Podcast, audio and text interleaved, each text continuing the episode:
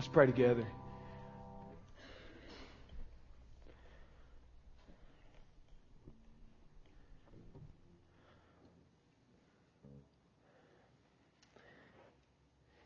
God,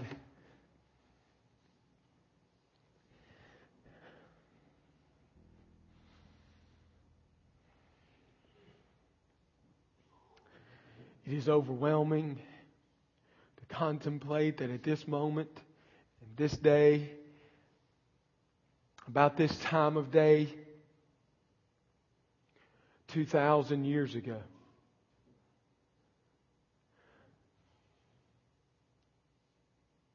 the decisive blow, the treading foot, the crushing defeat of Satan was delivered. And you set the captive free. And you opened the eyes of the blind. And you gave life to the dead that they might never die again. Because our Savior, Oh, what a Savior we have in Jesus Christ. And there is no name given under heaven whereby men might be saved but by your name, Lord Jesus. And so we bow the knee now before your holy and awesome throne.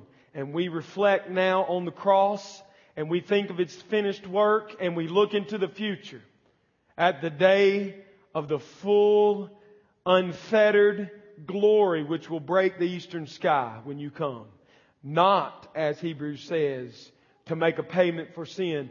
Oh no, you've made that payment, Lord. Now you're coming to save all those who are waiting for you. And Lord, we're waiting. We're waiting because you have gifted us from above with faith that we might believe in you. No eye has seen nor ear heard all of the things that you have done and are doing. But the things we know of, God, they are more than we can comprehend. Now settle us into your word. This is a complicated yet simple principle. Help us to grasp it now.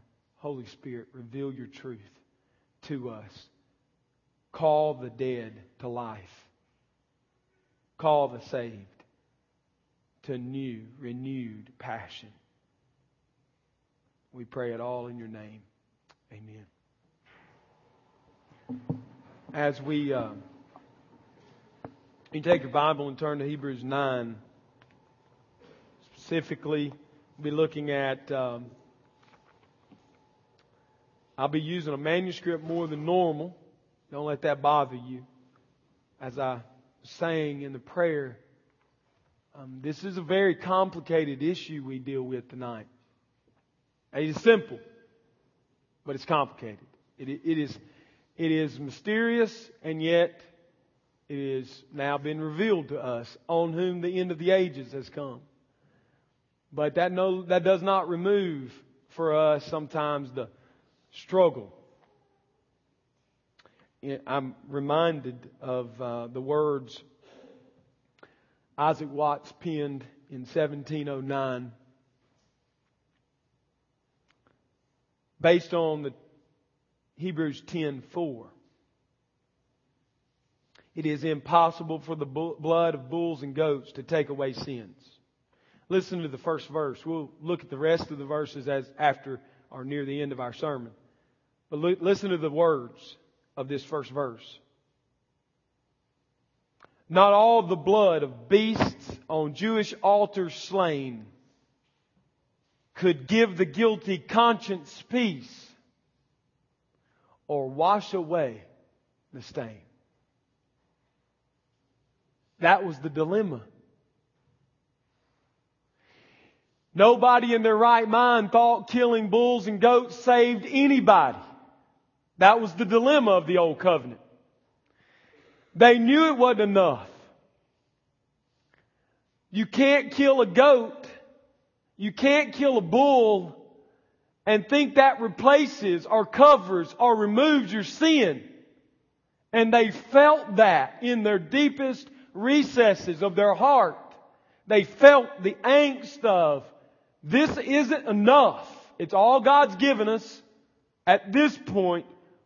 And what it caused them to do was yearly, at least, if not every day, to cry out to God, send the Savior, send the Messiah, all the death of the bulls that year after year after year at the Day of Atonement, all it did for the Jewish people was cause those who believed in God to say, He's not done yet. Our salvation's not secure. We need a Savior. That's all it did. And we come to Hebrews, and the writer of the Hebrews, throw your mind for a loop. The book of Hebrews, I believe, is a sermon. It was preached in one setting. In the original Greek, read at a normal pace and cadence, it's 45 minutes long, beginning to end. You think I preach complicated sermons. Try that one on. Read the book of Hebrews sometimes. This is a preached sermon. And he's arguing. He's presenting an apologetic. He's talking to Christian people. And what he's arguing for. Don't go back to the old covenant. Don't go back to bulls and goats. Don't join the Essene community and their higher life ways.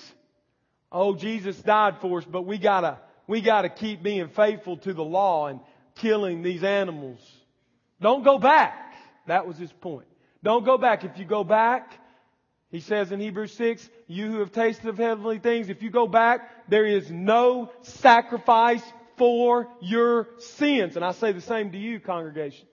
If you, knowing what you know, having God revealed to you what you have had revealed to you, if you go to any other place to find salvation, there's no hope.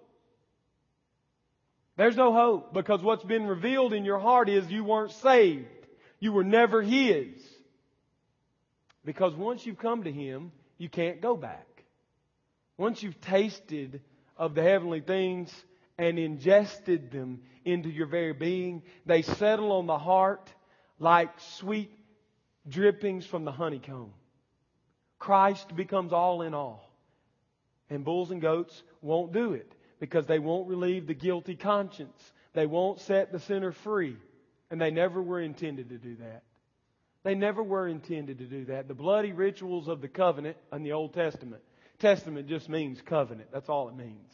The bloody the bloody performance of the priests in the Old Covenant was a drama. You say, well, I, I don't like that. You mean God killed all those animals? So that he could just paint a picture? Yes. Yes. That's how serious he is that you understand what your sin costs. Every Jewish family, every year. About this time of year, in the month of Nisan, carried from their own flock a lamb. We know from history that they had let these lambs, who they had chosen at birth because they were not marked, they were not defiled, they met all of the requirements of the law to be sacrificed. They let these lambs to protect them live in their houses often. Play with their children. Their children play with them. Sleep at the foot of their beds. Feed them from, you know, in the corner, and everybody at the family ate in the. Can't you just see the little lamb running in to eat his part? And everybody eating like a family. And then about this time of year, by the command of God, that whole family would have taken that lamb they love so much and taken him to Jerusalem. And they would have herded him into the other flock. And they would have went in and been slaughtered.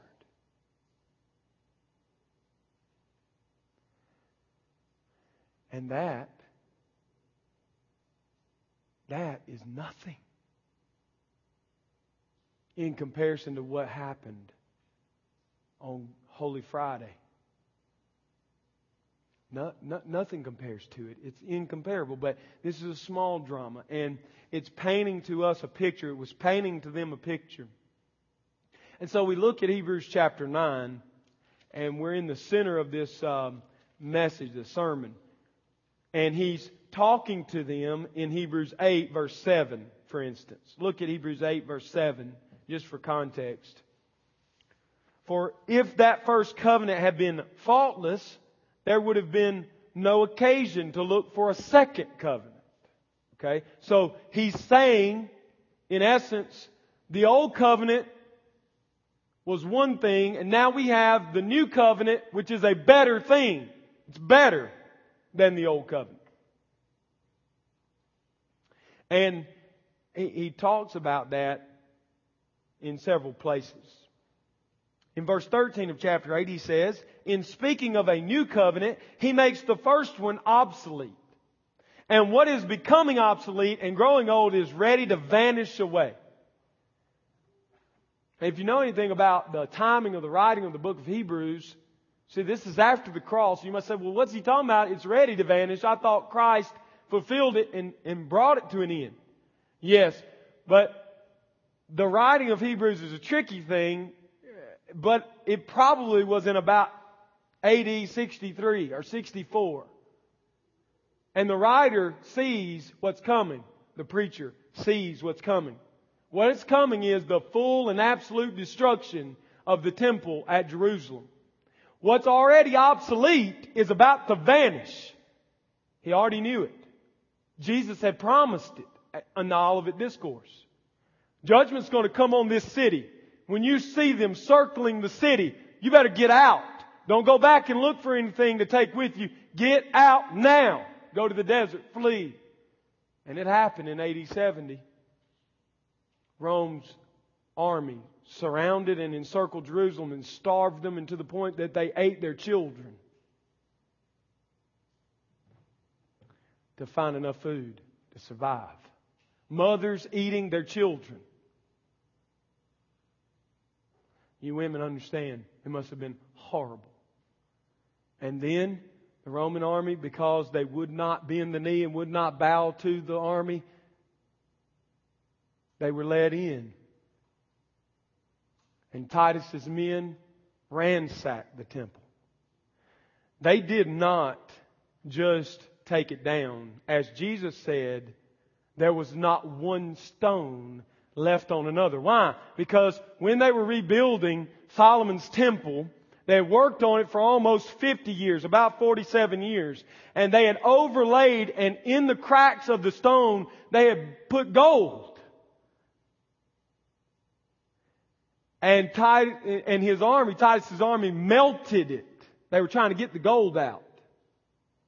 In the process of getting the gold out, it got so hot it ran like liquid and the stones began to fall. And the whole temple collapsed. The actual temple proper collapsed. All that's left today is a wall, a western facing wall, and the temple mount. But for the stones, they weren't left one on another, just as Christ had said. And so the writer of Hebrews is saying that covenant which God had with the people of Israel in the old was obsolete and it's going to vanish, and it did. It vanished. It's gone. All that's left are the shadows. All that are left now is for us to look back into God's testament of the old covenant and see it in the rearview mirror. We are in a new covenant in Jeremiah 31. The only place God mentions by name the new covenant. Though in Ezekiel and Isaiah it's very clear he's talking about this same covenant. But the word new covenant comes from Jeremiah 31. The, the preacher is going to quote that in Hebrews 10 verse 16.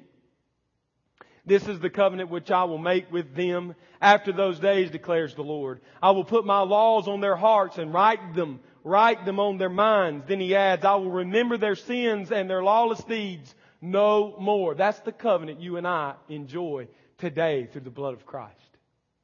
That's why we're here tonight, celebrating this day. remembering this day because something magnificent took place on the cross.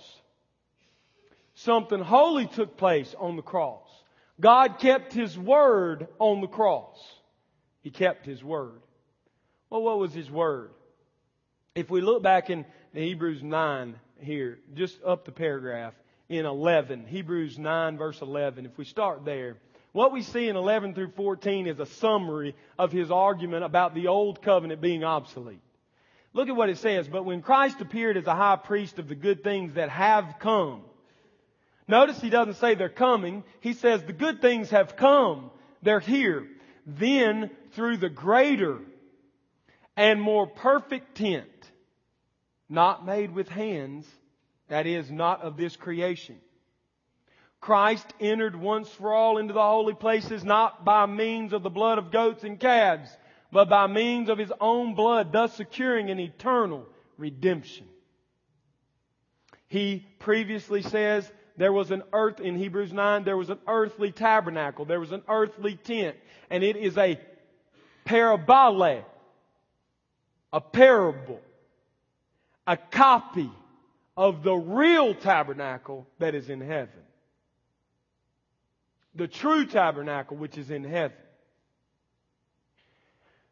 And Jesus came from that Holy of Holies and tabernacled with his people. So now we see that what the shadow of the tent of meeting and the tent of tabernacle in the Old Testament was, was just a picture. It was just a drama. It was just a, it was just for them to look and say, we need a Savior. We need a mediator. We need a place to meet with God. That's what the tent was. God's presence came into it and Moses and Joshua met there with him. And they mediated to the people the words of God. That's, that's what happened. And so that tabernacle was not the real tabernacle. That's what the writer of Hebrews is saying. That tabernacle was a copy. That tabernacle was a parable. That tabernacle was a shadow. It was just a picture. So you could look at it and say, we need a real tabernacle. And then God sent Jesus, His Son, who John 1.14 says tabernacled with us. And the Word took on flesh and dwelt among us. That dwelt among us, it means pitched His tent. It means He tabernacled with us. So Jesus came from the tabernacle in heaven, and He was the tabernacle on the earth that replaced the old tabernacle, which was just a picture. It was just a copy. That's obsolete. This is not a tabernacle. When I read church names that says tabernacle this or tabernacle that, I think, you missed it. This is not a tabernacle. We don't have a tabernacle. Look what he says then. He entered once and for all into the holy places, holy of holies. There was a holy of holies on the earth, in the tabernacle, in the temple. But the real tabernacle is in heaven and the real holy of holies is in heaven. It's, it's, it's, this thing is a model in the old covenant. And now we don't need the model because we're looking at the real fulfillment of the model. When you read the Old Testament, if you don't read it that way, you'll miss the whole point. You'll miss it. You'll miss it. That's like, that would be like, it's equivalent to being at the Empire State Building. It's right there in front of you. And some artist has, an architect have come together to put a replica together that's about a foot high. It's to scale, but it's a foot high. And the Empire State Building's shooting up all its glory and wonder. And you're going, oh, this is magnificent. What are you doing? I'm looking at the Empire State Building. No, it's right there. No, I, I, I like this one. It's more my size. I'm comfortable with this one. I like this one. That's what the people that this preacher was talking to were doing. They were saying, I'm comfortable with those old things. Don't, don't, don't talk about Christ to me. I, I believed in Him, but now I want what was comfortable to me. I like that back there. This model is good. Who did this? Who cares? The, look at that building. I don't care about that building. That one scares me. It's too big. I like this one. This is my size. And before we scoff and laugh too much, we do it all the time.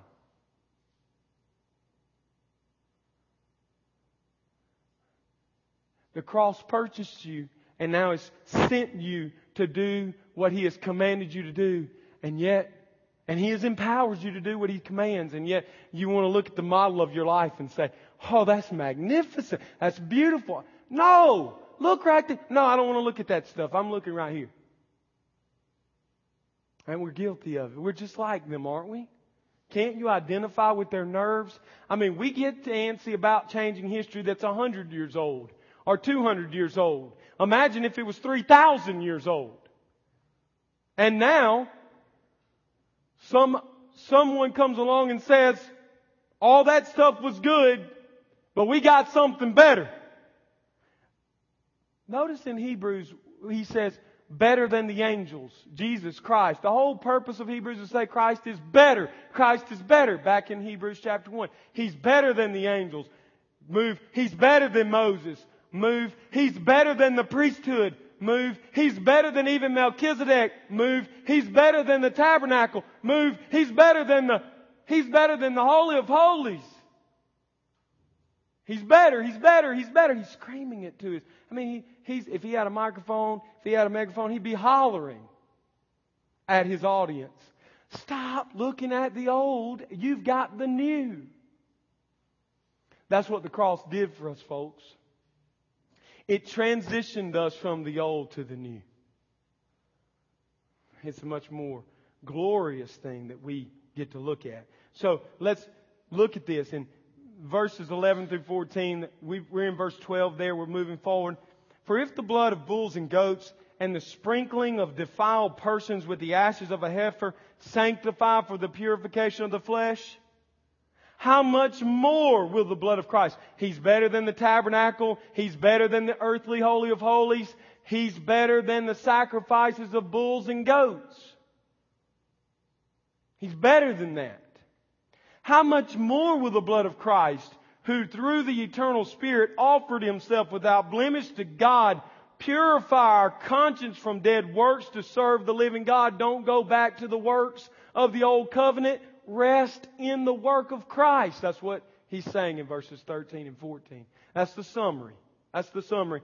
Verse 15 is the thesis statement of chapter 9. Therefore, based on what I've just told you, therefore, he is the mediator of a new covenant. Jeremiah 31. Jeremiah 31 verse 33. Therefore, he is the mediator of a new covenant so that those who were called may receive the promised eternal inheritance. Since a death has occurred that redeems them from the transgressions committed under the first covenant. Or, it could be read as will and testament. But that's really a controversy here. I want to avoid it so we don't get bogged down. But I don't believe we should read it as the will and testament. Rather, we should read it as the covenant. The same word means covenant and will and testament. And all of these should be translated covenant, covenant, covenant, covenant. Jesus fulfills the covenant. The thesis statement is that the new covenant has come. We live in the new covenant. We live in the new covenant. We don't, we don't much think that's a big deal. I mean, I, I'm not trying to put words in your mouth, but we really don't think it's much of a big deal. But it is oh so precious. Christ, he's saying in verse 15, Christ, point one, Christ's effective atoning death manifests him as the mediator. He is the mediator. Now, uh, hopefully that'll become more glorious as we go. Let's look at it again. Let's read it again. For this reason, He is the mediator of a new covenant so that since the death has taken place for the redemption of the transgressions that were committed unto, under the first covenant, those who have been called may receive the promise of the eternal inheritance. Now, the argument is for this reason. He is the mediator of the new covenant. This is what the whole chapter is about. For what reason? How can he be the mediator of a new covenant? That reason is summarized in the words, since a death has taken place for the redemption of the iniquities under the first covenant. So he fulfilled the first covenant. He died for the sins going backwards into the old covenant. How were people in the Old Testament saved? Have you ever thought about that? Have you ever thought, how was Noah saved? How, Moses saved? How are the people in the time of Joshua and David, how are they saved? Answer, by Christ alone. Just like you and I. Not by the blood of bulls and goats, but by Christ alone. So the cross casts back into the old covenant and fulfills all those things. All the sacrifices. And so we see that. If you, if, as we were looking at 11 through 14, hopefully you caught that. And we see that the old covenant has been wrapped up now, completed in Christ.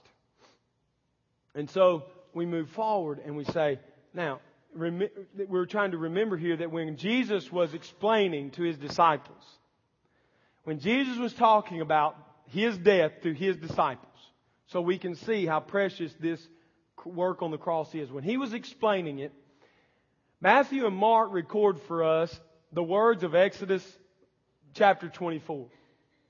The words of Exodus chapter 24 are, This is the blood of the covenant.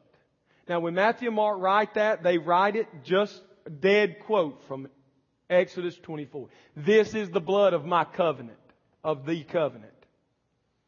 And we know from Luke and Paul that he not only said that, but he also said, the exact words of Jeremiah 31. This is the new covenant in my blood. We read that last night. This is the new covenant in my blood.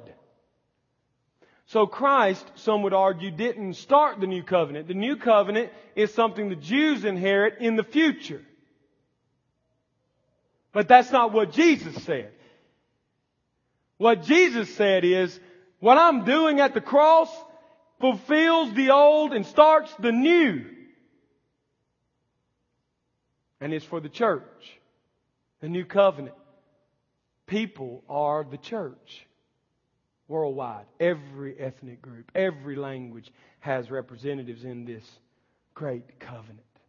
So Jesus takes the disciples right where the author of the Hebrews takes them by saying, if you want to understand how Jesus died and why He died, you need to understand that His death is the thing that brings the promises of God to completion. It was prophesied hundreds and hundreds of years ago by Jeremiah and Ezekiel and Isaiah, and now God has kept His promise to you.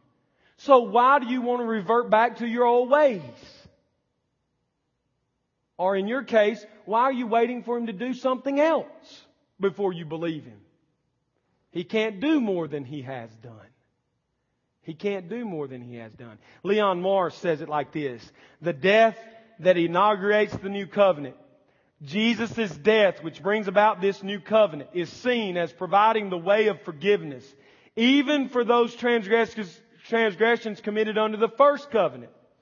The obvious inference is that such sins could not really be forgiven under the first covenant, and that therefore the new covenant was an absolute necessity. If Jesus doesn't come and die on the cross, everyone who was practicing the sacrifices of the Old Testament goes to hell.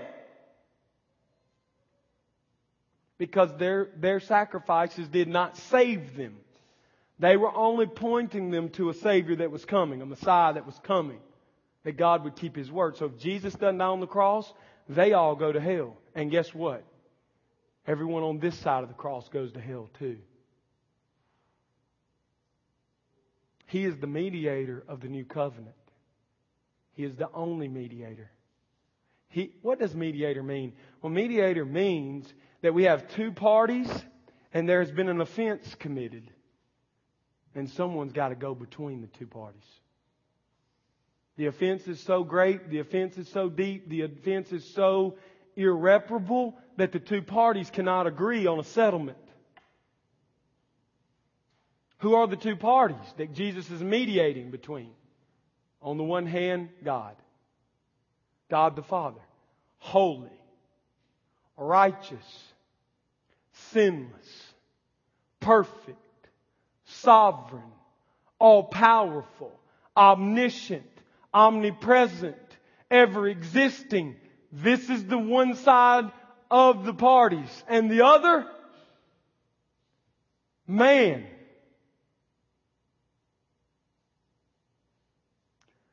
Sinful from birth. Exceedingly wicked. Mind filled with sin. Heart in rebellion. Never able to even sustain his own health. Dying every day. The gap is so great, there is no way to bridge it, it seems.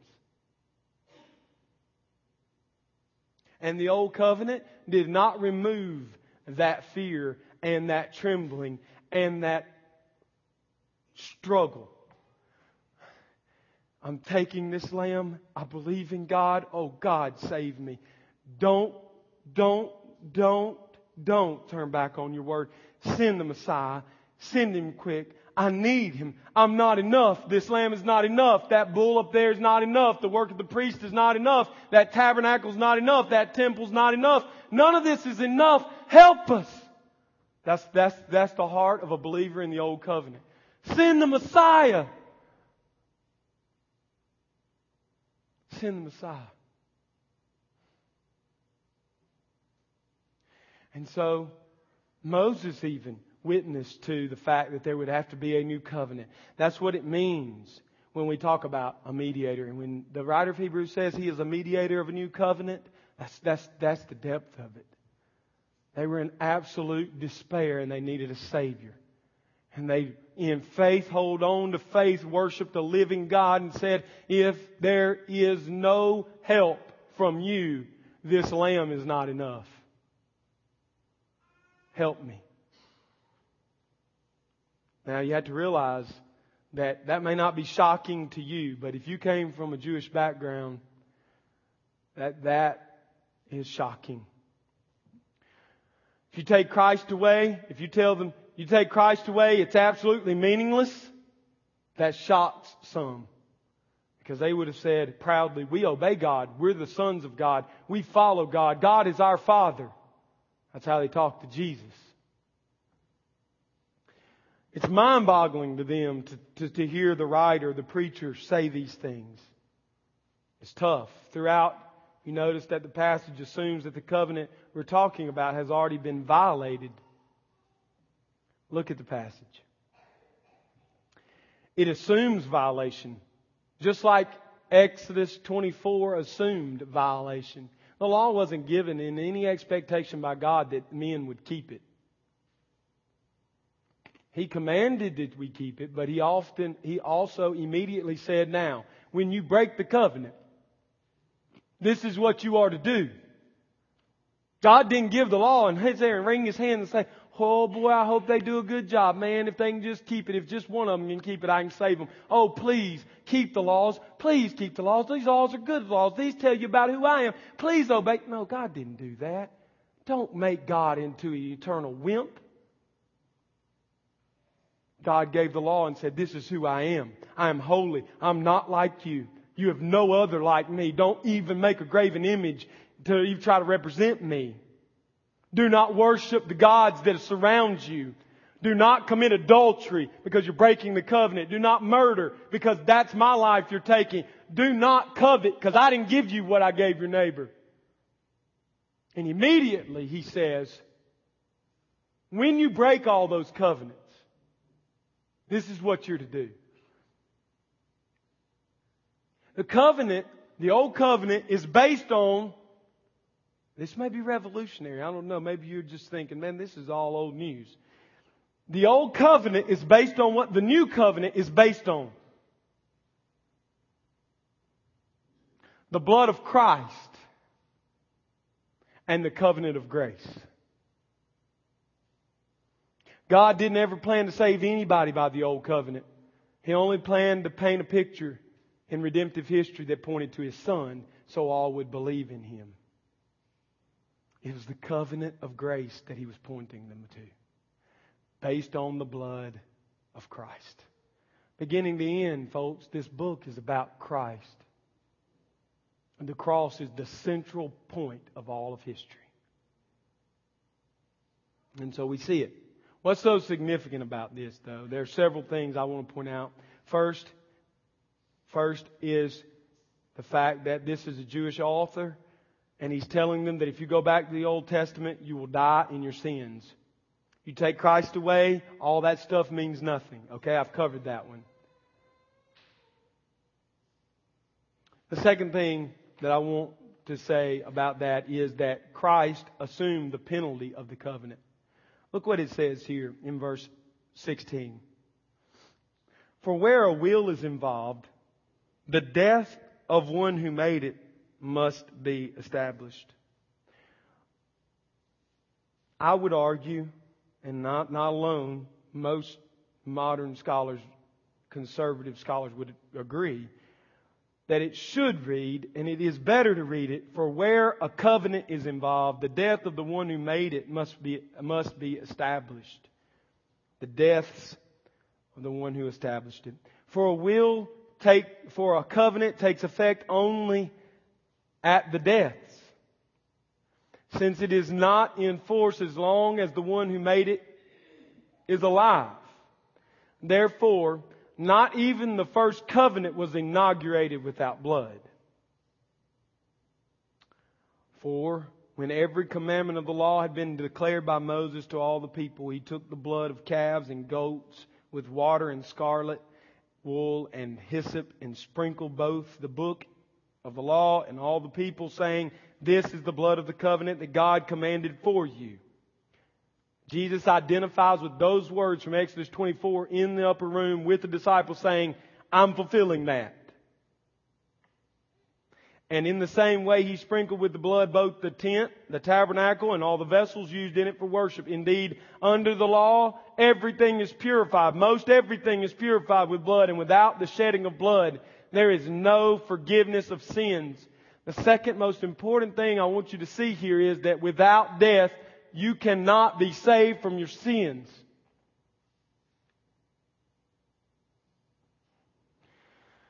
So we have the old covenant. And there was all these deaths. It was a bloody covenant. It was a bloody covenant. God did it for centuries, painted this picture.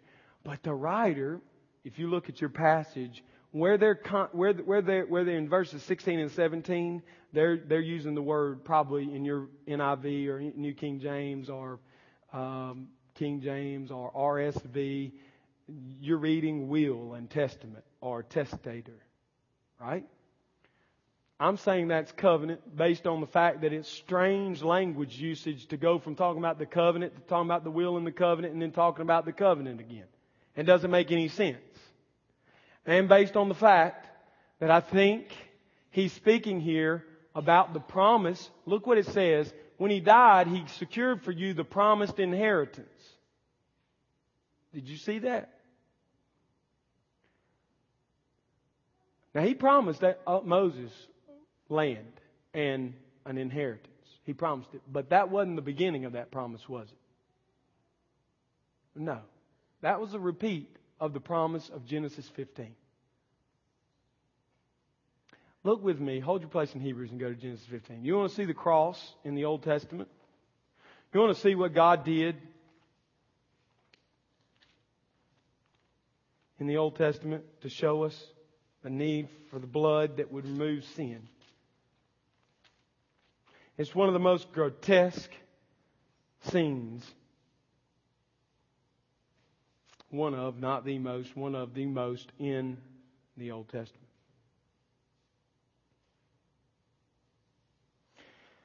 Verse 1 After these things, the word of the Lord came to Abram in a vision Fear not, Abram, I am your shield. Your reward shall be very great. But Abram said, O Lord God, what will you give me? For I continue childless, and the heir of my house is Eliezer of Damascus. And Abram said, Behold, you have given me no offspring, and a member of my household will be my heir. And behold, the word of the Lord came to him. Eliezer of Damascus shall not be your heir. Your very own son, the one who comes from your loins, that's literally what it says, shall be your heir. And he brought him outside and said, Look toward heaven and number the stars if you are able to number them. He said to him, So shall your offspring be. And he believed the Lord. And the Lord counted it to him as righteousness. The belief was not righteousness, but God counted his belief as righteousness. Because we are saved by faith alone, in Christ alone. So was Abram. And he said to him, I am the Lord who brought you out from Ur of the Chaldeans to give you this land to possess. There it is. The promised inheritance. But he said, O Lord God, how am I to know that I shall possess it? He said to him, Bring me a heifer. Three years old, a female goat. Three years old, a ram. Three years old, a turtle dove and a young pigeon. And he, Abram brought him all these, cut them in half, and laid them each half over against the other. But he did not cut the birds in half. And when birds of prey came down on the carcasses, Abram drove them away. And as the sun was going down, a deep sleep fell on Abram. And behold, dreadful and great darkness fell on him. And then the Lord said to Abram, Know for certain, know for certain that your offspring. Notice closely, read closely. It does not say your offsprings, plural. It says your offspring, the one who shall come from your loins. Your offspring will be sojourners in a land that is not theirs and will be servants there and they will be afflicted for 400 years. But I will bring judgment on the nation that they serve. He did that. He did it when Joseph, the offspring of Abram, was carried into Egypt and then likewise all the children of Israel. But Joseph went first. And afterward they shall come out with great possessions. He did it. He brought them out of Egypt. As for yourself, you shall go to your fathers in peace. You shall be buried in a good old age, and they shall come back here in the fourth generation, for the iniquity of the Ammonites, Amorites is not yet complete. And when the sun had gone down and it was dark, behold, a smoking firepot and a flaming torch passed between these pieces. On that day the Lord made a covenant with Abram saying, to your offspring I give this land. To your offspring. I'll tell you why I keep saying that over and over again. It's so important you read closely. From the river of Egypt to the great river, the river Euphrates, the land of the Kenites, the Kenizzites, the Cadmonites, the Hittites, the Perizzites, the Rephaim, the Amorites, the Canaanites, the Girgashites, and the Jebusites, and all the other ites. I'm going to give you their land. No. I'm going to give your offspring their land. Paul interprets it for us. Paul tells us exactly what the Word of God means. Galatians chapter 3. We have no reason to guess because God has answered.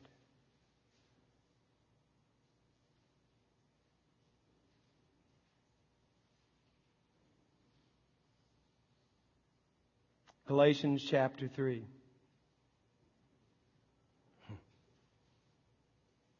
The Galatians have the same problem the people of the Hebrews have. They want to go back to the Israelite way. They've been taken up with the Judaizing cult. Galatians 3. Verse 7. After telling them you were saved by faith in Christ just as your father Abram was saved, look what he says. Knowing then that it is those of faith who are the sons of Abraham, and the scripture foreseeing that God would justify the Gentiles by faith, preached the gospel beforehand to Abraham, saying, In you shall all the nations be blessed. Genesis chapter 12. So then those who are of faith are blessed along with Abraham, the man of faith. For all who rely on works of the law are under a curse. For it is written, Cursed be everyone who does not abide by all things written in the book of the law and do them. Now it's evident that no one is justified before God by the law. For the righteous shall live by faith, but the law is not of faith. Rather, the one who does them shall live by them. Christ, listen, you want to know what he did? Christ redeemed us from the curse of the law by becoming a curse for us. For it is written, Cursed is everyone who is hanged on a tree, so that in Christ Jesus the blessing of Abraham might come to the Gentiles, so that we might receive the promised Spirit through faith. To give a human example, brothers, even with a man-made covenant, no one annuls it or adds to it once it has been ratified. You can't add to it.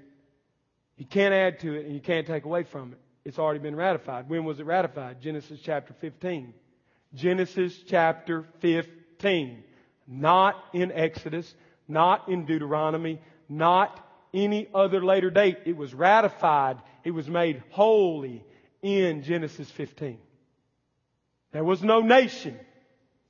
There was only Abram and there was only God and the covenant was to his offspring.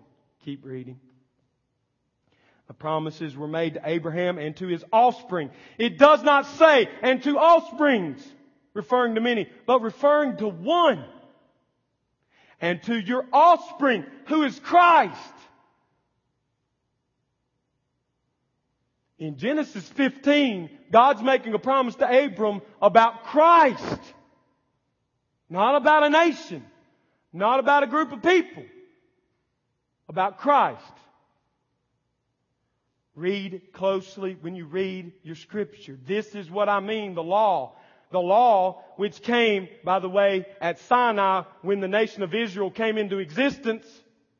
The law, which came 430 years later, does not annul a covenant ratified by God so as to make the promise void.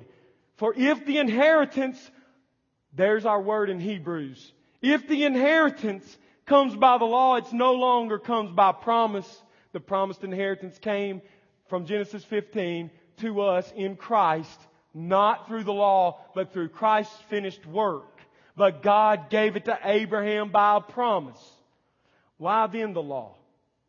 It was added because of your sin, until the offspring should come, to whom the promise had been made. And it was put in place through angels by an intermediary, not Moses. Now, an intermediary implies more than one, but God is one.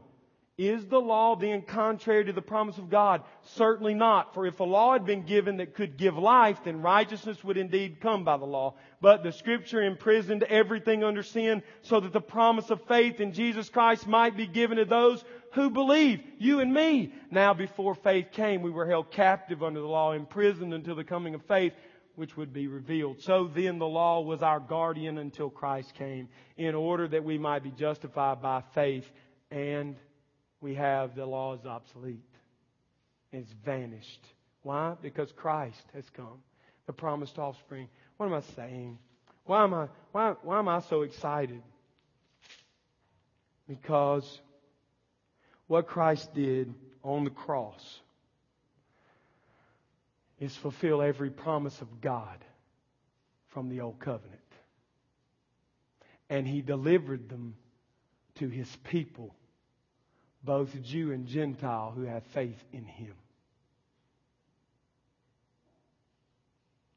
And so my lineage does not date back to the Pounders family in England and stop. It by faith, my lineage, my spiritual lineage, goes all the way back to my father, Abram. And God acted out the cross in Genesis 15. You say, how? I don't see a wood stick there. I don't see anybody impaled on a piece of wood. No, you didn't. You saw animals cut in half, blood and gore everywhere, and then separated. And you saw Abram sitting by a tree in a stupor. Did Abram pass through with the halves sitting on either side? Did God say, Abram, I'm making a covenant and you gotta keep it? No. God said, I'm making a covenant with you this day, Abram, and I will give it to your offspring, Paul says, which is Christ. And who will be the payer? Who will pay the debt? God said, I will pay the debt. That's the cross in Genesis 15. I will pay the debt. Because see, when you cut the animals in half and put them on either side and walk between them, what you're saying is, if I break my word to you this day, Thus be done to me what was done to these animals. Let them be cut and accursed. But God didn't break His word, see? God kept His word. You broke His word. I broke His word. All sinners, all men from all time broke His word. And so what does God do? Kill us? No. He kills Himself. You want to know why the cross is glorious? Because God took your punishment and my punishment and bore it on a tree because the blood of bulls and goats could not take away the guilty conscience. Only the death of a Savior could do that, and Christ is the Savior. And so He has vouchsafed to us the promises of His Word. He is the yes and amen of God's promises. When you read Genesis 15, from now on, and you see divided animals in a pot and a flame passing through them, see the cross.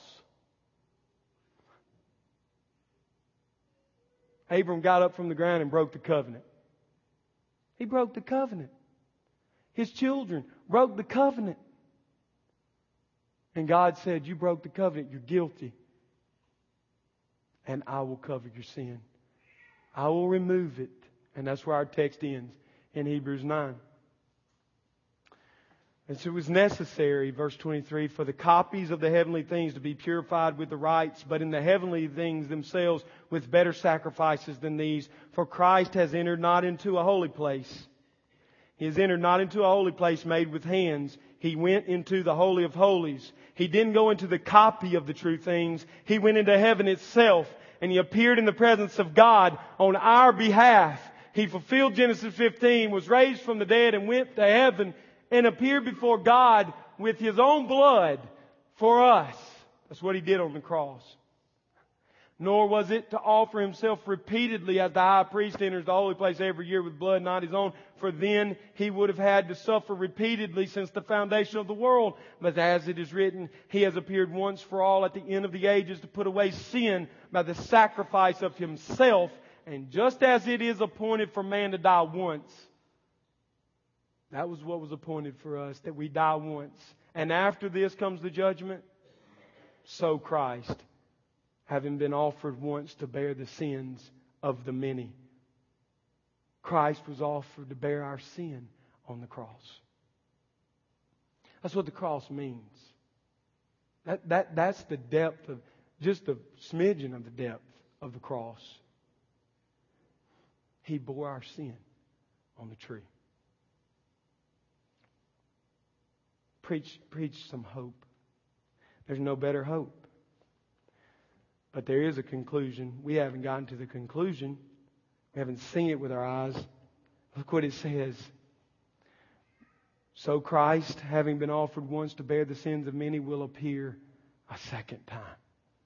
Not to deal with sin, but to save those who are eagerly waiting for him.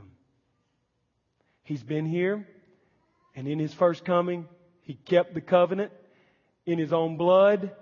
This is the new covenant in my blood, which is poured out for you. And then he's coming again. Not to deal with sin, but to save us. Completely, utterly, to the uttermost. Not all the blood of beasts on Jewish altars slain could give the guilty conscience peace or wash away the stain. But Christ, the heavenly Lamb, takes all our sins away. A sacrifice of nobler name and richer blood than they. My faith would lay her hand on that dear head of thine, while like a penitent I stand and there confess my sin. My soul looks back to see the burdens thou didst bear when hanging on the cursed tree and knows her guilt was there. Believing, that's you and me, believing we rejoice to see the curse removed. We bless the Lamb with cheerful voice and sing His bleeding love. Aren't you glad He could finish the hymn? If He'd stopped after the first verse, it would have been terrible. But He wrote all the rest because the writer of Hebrews has given us that this uh, sacrifice is once and for all. So Christ on the tree bore our curse and at the same time mediated a new covenant, which is better than the old. Oh, how glad I am. How thankful. We, we, we want to end like we did last night as, with you responding. The song is Before the Throne of God Above. I have a strong and perfect plea. A great high priest whose name is love, whoever lives to set me free. Is that right? Intercede for me. To intercede for me. To intercede for me. Y'all come and sing that. Let's sing that as a congregation. As we end this night, thinking on the cross, thinking on the covenant, thinking on our great God who kept his promise. Let's sing. This is the reality. This is it. We can only sing it because of Hebrews. Let's sing.